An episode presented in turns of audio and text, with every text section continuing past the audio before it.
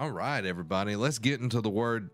This morning, I, I was praying and asking God what He wants to to be talked about. Last week we had great word from uh, from start to finish. It was awesome. We have live streams every week, so go check out all of that word that's been. This is so good. It's so good. But this morning I wanted to talk about we're called. Do we answer? And there's so many times that we have to slow down to do something. We have to to take time to do any things. But I, I thought about how many times have I been asked to do something and I either do it, I procrastinate and I do it way later than it should be, or I forget about it totally. And this used to be really bad when I was younger. I'd be like, you need to take out the, the garbage this might still happen sometimes. I need to take out the garbage, but you know, whatever.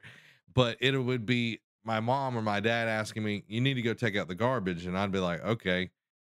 And then it'd be days later. It's like the garbage has to be taken out, and like it would escalate from an ask to a demand, and I would be in hot water. And no one wants that.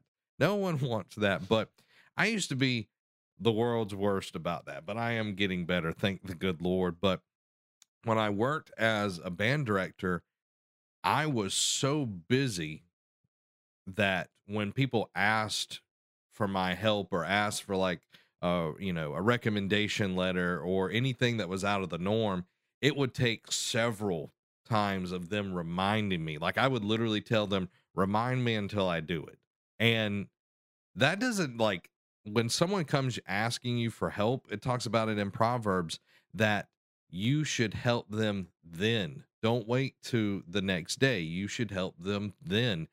But I was so quote unquote busy, and it was a lot of it was by my own design, by my own design that I wouldn't have time to do those things. It was my own choice, but I couldn't be bothered with it. And a lot of the times we choose to be busy. We choose to be so busy that we don't feel anything. Oh, I'm so busy. I, I can't even think straight. I've heard that so many times. I'm so busy that I don't even know what day it is. Okay. Uh, this, this whole thing that's going around right now, a lot of people's had to slow down, but they're filling their days with other things. But we don't have to be so busy that we cannot help each other and take time to live. Let's go to Matthew 22 14. For everyone is invited to enter in, but few respond in excellence. This is the Passion Translation. I love this translation, especially that this verse is so good. Now, this the scripture is interesting because a lot will answer, but it depends on how you answer. You know, a lot of kids their parents be like, "Hey, Zach," and he'd be like, "What? Huh?" There's no, there, there's no respect there. There's no responding in excellence. It's it's a, out of obligation more than out of respect. Do you see what I'm saying? It's more out of respect than when someone's like, "Huh?" It's like, you know you heard me. but God is the same way. He's trying to talk to us, but few are responding in excellence because we be, we begrudgingly help people. It's out of obligation. It's out of well, if I don't do it, they won't shut up about it. You know, if I do it, then they'll stop talking. You, I am I am I being honest here this morning, people? This is how we've we've done it, and outwardly we we keep taking on things inside, but you want everyone to just stop talking. That's how we how we're doing. But I want to focus on the second part of this verse. But few respond in excellence. Few respond in excellence. And excellence means the quality of being outstanding or extremely good. That that's pretty awesome. So few respond by being outstanding or extremely good if you think about that when you someone says something if you respond really well that means you've received what they've said and you're going to take action for it. So, how do we respond to our spouses, our family members, our friends, our colleagues? Are we begrudgingly listening to them? Are we just like, uh huh, yeah? I, I think about, you know, times earlier in mine and Amy's marriage or relationship.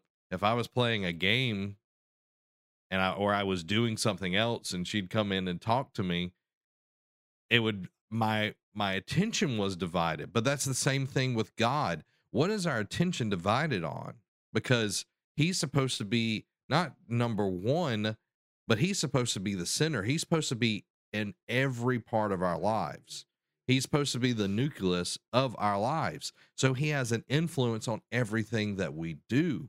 But how many times we're like, God, do you really want me to go talk to that person? Oh, I got to do this again for God. Oh, I got to go to the church and do this. You know, it's it's out of that begrudging obligation. Instead, we should respond in excellence. You know, I, I was I was thinking God responds in excellence. He is more than enough. He is more than enough. So why would we not turn that back to him? The the the things that he gives us, we turn praises to him because it's his of his glory. He wants us to hear his voice and respond in faith. We have to take action, people. Faith is action.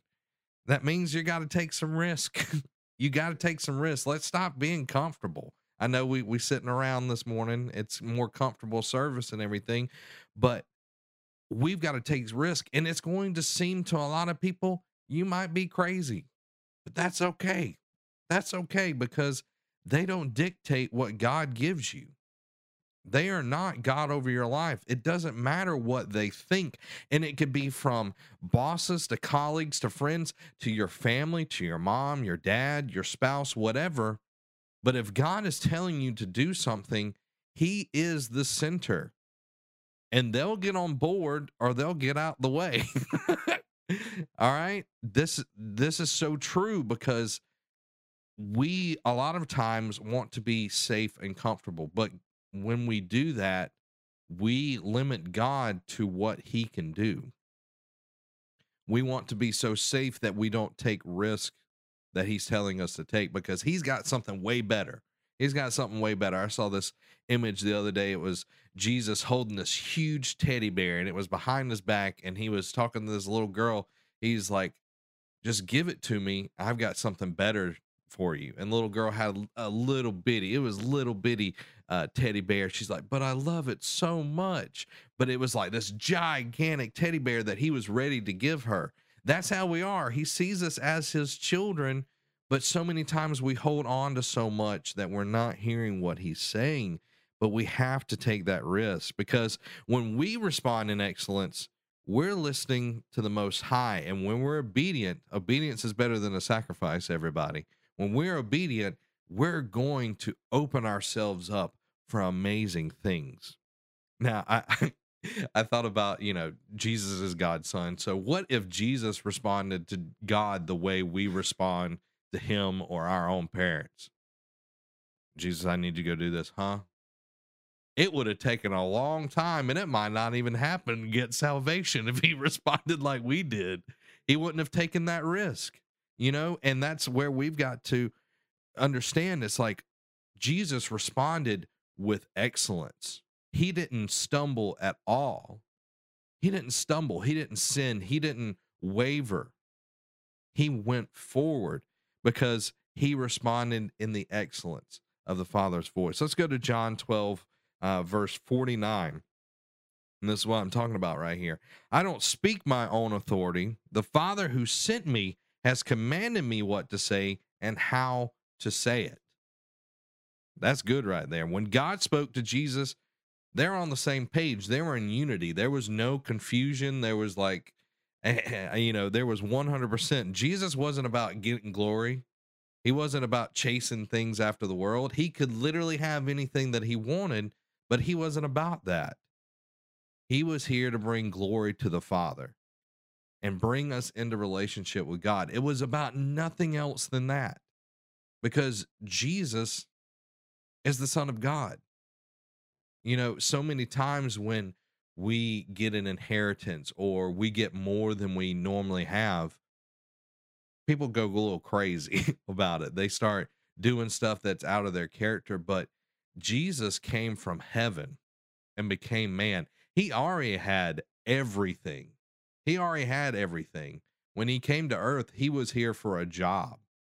He was here to do a work because his job was changing lives forever. If he didn't respond and he didn't listen to God, then he wouldn't have been doing what his father told him. He wouldn't have been responding in excellence.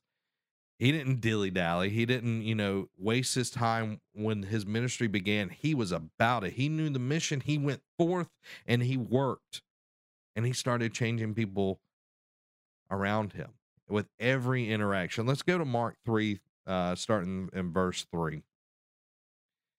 I, I love this and I, I, I, have taught on this before, but I, I kind of wanted to give a few examples of Jesus changing people's lives.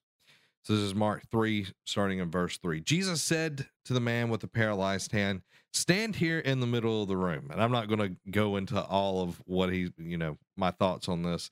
Then he turned to all who's gathered there and said, Which is it? Is it against the law to do evil on the Sabbath or to do good? To destroy a life or to save one? But no one answered him a word.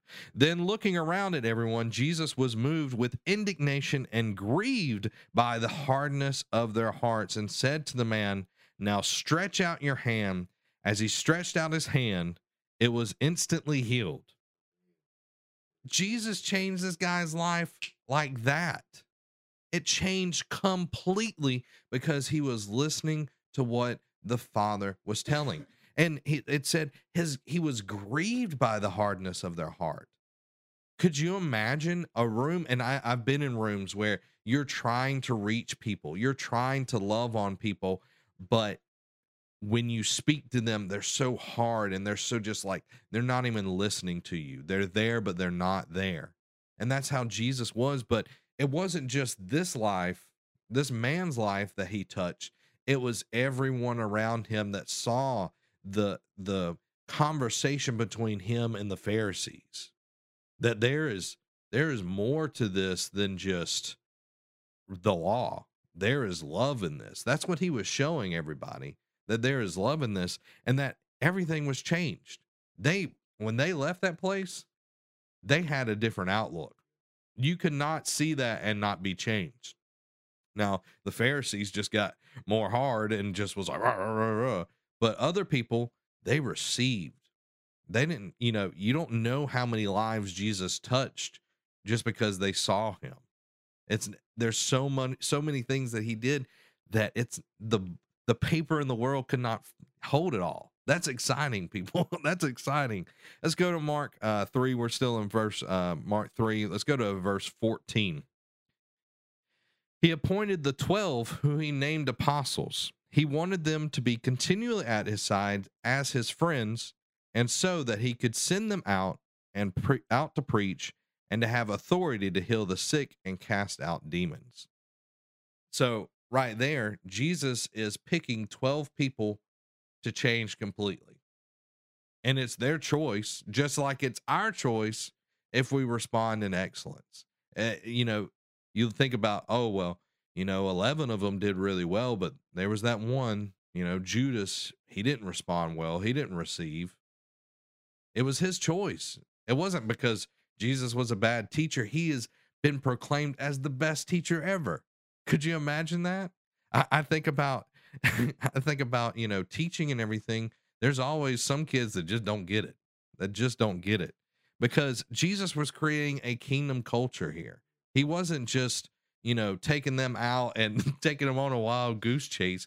He was creating a culture. He was changing their lives because it, that's how God is. He changes us through time. It's not always instantaneous. There are miracles. There are things that you are released from instantaneous, but there's a lot of times where behavior has to be changed over time because it's learned behavior. You know, and I love right here that he he calls them to be apostles, and I, I've I've wanted to talk about this. I'm excited because I've wanted to talk about apostles for a really, really long time. And if you go back to the original meaning of the apostle, it's actually a Roman general that would be sent out into conquered territory to change the behavior of the people that have been conquered. And it and it and it wasn't an easy task because these would most of the time be barbarians or savages. These weren't usually towns that were uh, you know, civilized, but they would go in and they would start making the town look like a Roman town.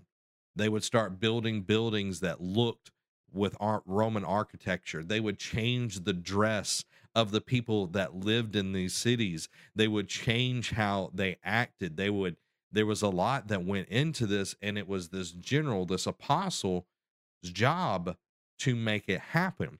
And the reason all of this was formed was because if the emperor left Rome and went to this city, he would want to feel like he was in Rome because that's how it should be. Everywhere he goes should feel like Rome. So that was their jobs. So when Jesus called the disciples, the apostles, it was their job to create that space. But the first apostle was Jesus. Jesus was creating, he was winning the war. Like I said earlier, the apostles' job was to come into somewhere that was already conquered. When Jesus died on the cross and was raised from the dead, he had conquered death and the grave and everything that Satan could come after us. So it was the it was the apostles to go forth and start changing those things, but Jesus went with these these guys, these and these were not like the best of the best. These were like the there was soldiers, there was a revolutionist, there was a tax collector, there was fishermen.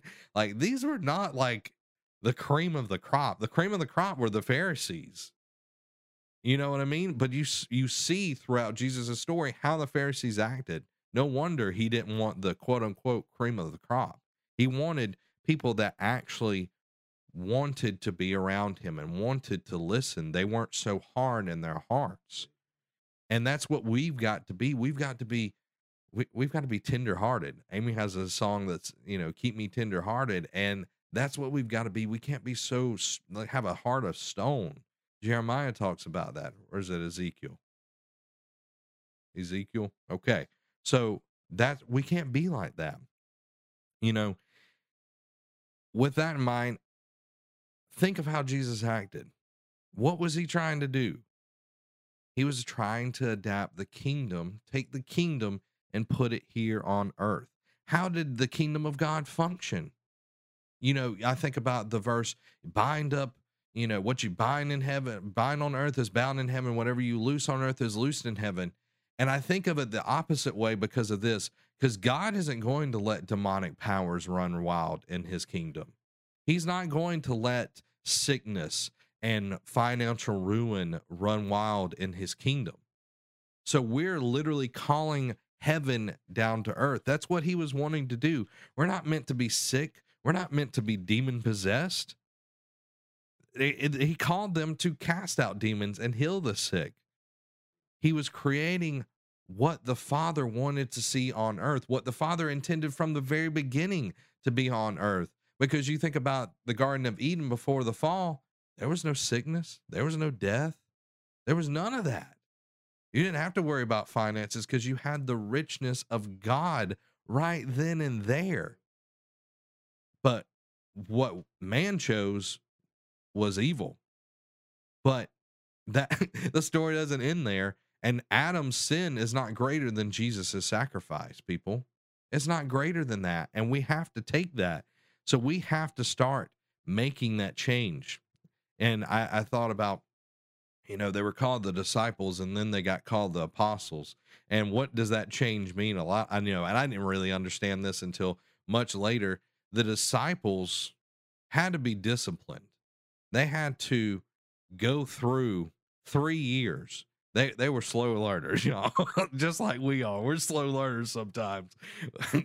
They went through three years with being with Jesus, everybody, with Jesus, the best teacher in the world. But it took three years for them to even start understanding. And it took all the way to the day of Pentecost for them to actually realize what was going on. But it took three years of them being disciplined, not being whipped and beaten. A lot of people think discipline is this abusive thing, and it's not. Discipline means they are learning how to act. It's a daily thing of learning how to act, it's being consistent through that. And that's what Jesus was doing. He was making them disciplined because when you're disciplined, you act properly. I think about, you know, um, I, I think about, you know, my band and everything. When I had my band, everyone knew what the expected behavior was. Everyone knew. When you're called to attention, you're at attention. When you're called to this, you're that. And that everyone obeyed because they knew it's better to be obedient than to have to sacrifice and get punished. so that's what we have we have to understand. It's we're learning how to function in his kingdom. It's not like the world, people. It doesn't make sense. I'm sorry, you cannot quantify in man's world what God can do. That we just got to stop that. We got to stop trying to make sense of God with our natural mind and just start accepting it through our spirit. Because what what's impossible man is possible through God. So why would we want to limit God to what's impossible? That, that don't make any sense to me. Let's go to Acts 2. Um I was thinking about, you know, Peter, Peter was like that kid that in school that you know that one kid that just does not listen to the teacher and is always getting in trouble. But the teacher the teacher moves him closest to his desk so he can keep an eye on him. I Daddy's raising his hand over there. I wonder why Jesus kept Peter so close. but we know him when he was a disciple as the one that always stuck his foot in his mouth, the one that was always doing something. He even cut a guy's ear off as a disciple. But you see the transformation when he stepped into the role that Jesus prophesied to him. He said, I will build my church on you. You are the rock. You're the where everything starts. So I want to go to Acts 2:37. And if you haven't read Acts 2, who you need to go read it, but I'm not going to read all of it. When they heard this, they were crushed and realized what they had done to Jesus. Deeply moved, they said to Peter and the other apostles, What do we need to do, brothers? Peter replied, Repent and return to God, and each one of you must be baptized in the name of Jesus, the anointed one, to, who, to have your sins removed. Then you may take hold of the gifts of the Holy Spirit. Now, bro just literally has been had the Holy Spirit for maybe like 30 minutes. I mean, but he already he already has the understanding because he's been disciplined. Okay, he's been disciplined. For God's promise of the Holy Spirit is for you and your families, for those yet to be born, and for everyone whom the Lord our God calls to himself. Everybody that is called to God, let me read that again, has the Holy Spirit. Everybody has it. It ain't just the chosen. Okay. Peter preached to them and warned them with these words Be rescued from your wayward and perverse culture of this world. That applies even today, people. Those who believe the word that the day, those who believe the word that day numbered 3,000. They were all baptized and added to the church. Peter had been disciplined, everybody. He had three years with the best teacher in the world. And when he stepped out, he he knew what the kingdom was like he added 3,000 people to the body of Christ in one day. One day. Because he believed. He believed and he acted on that belief. That's when he became an apostle. The territory had already been taken, everybody. The territory had already been won by Jesus, but he was the apostle and he was ready to go out. He was ready to change the culture around him. And that's what it takes, people. It takes us changing the culture around us. We cannot be affected by the world. We've got to come out from the world and we have to love people. You know, Peter wasn't here beating them. He wasn't abusing them. He wasn't saying you're all going to die and go to hell and you'll never know any of this, blah, blah, blah. He was like, repent, change your ways because you want to experience God's love. But, you know, it, it doesn't just stop there because it goes even further. Let's go to Acts 5:14. I just want to show you what being you know in the fullness is. This is this is awesome people because it's not just for then, it's for now. It's for now because God doesn't have favorites. God doesn't have favorites, but Acts 5, verse 14 continually more and more people believed in the Lord and were added to their number. Great crowds of both men and women. In fact, I love this. When people knew Peter was going to walk by, they carried the sick out of the streets and laid them down on cots and mats, knowing the incredible power emanating from him would overshadow them and heal them. Great numbers of people swarmed into Jerusalem from nearby villages. They brought them with the sick and those troubled by demons, and everyone was healed. Now, can you imagine? Can you imagine being so faithful. Now, when I say faithful, Peter's taking risk. He's getting arrested all the time. It's not glamorous. You know, he's not walking around with, you know, jewels on, rings, and, you know, he's not walking around like he's, you know, wearing Nikes and the whatever, you know, the best clothes. He's walking around doing God's business. And I'm not saying you can't have all of that, I'm saying he was faithful. He was taking risk for for the kingdom. But people knew when he was around he has so much power emanating from him. It wasn't because it was Peter. It was because the power that was in him. And where does that power come from? Jesus. That there's there's only one way to God and it's through Jesus because they believe because he was changing the people around him just as he saw Jesus do. He changed the people around him. That's why we've been given all authority and power over the enemy, over sickness, death, and the grave. But are we actually using it? Are we actually taking that risk? Are you going to risk looking like a fool and praying for somebody?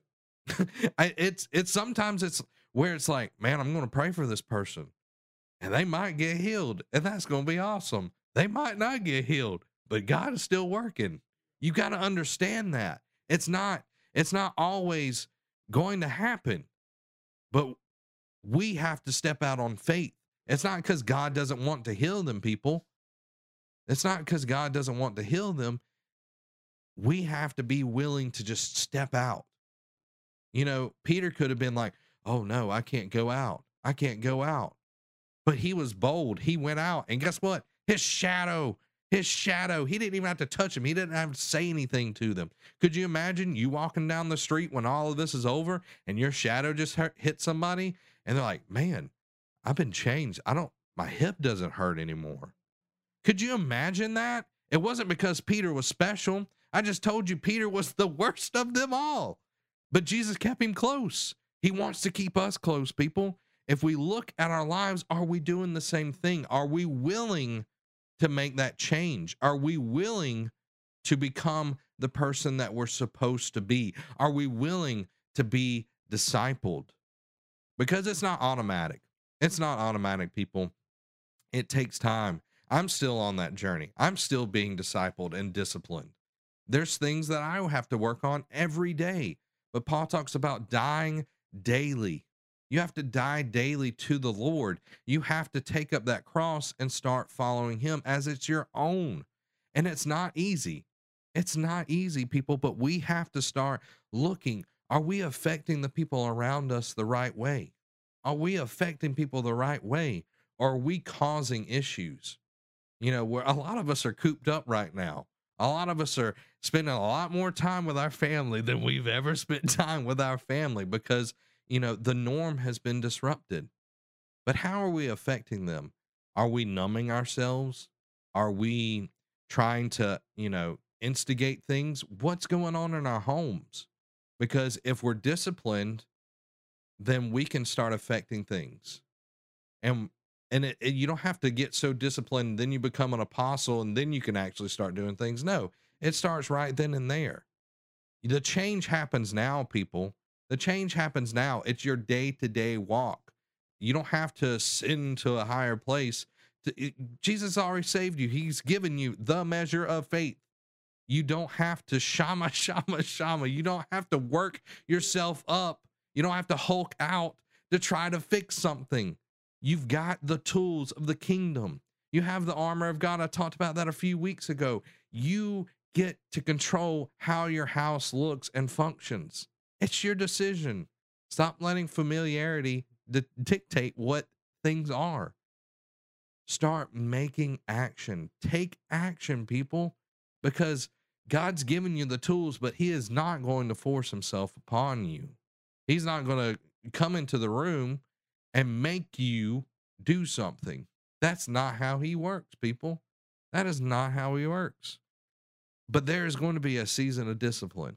You've got to go through that season, but you start taking those things that you're learning from God and you start applying them to your household. You start applying them to what you do day to day.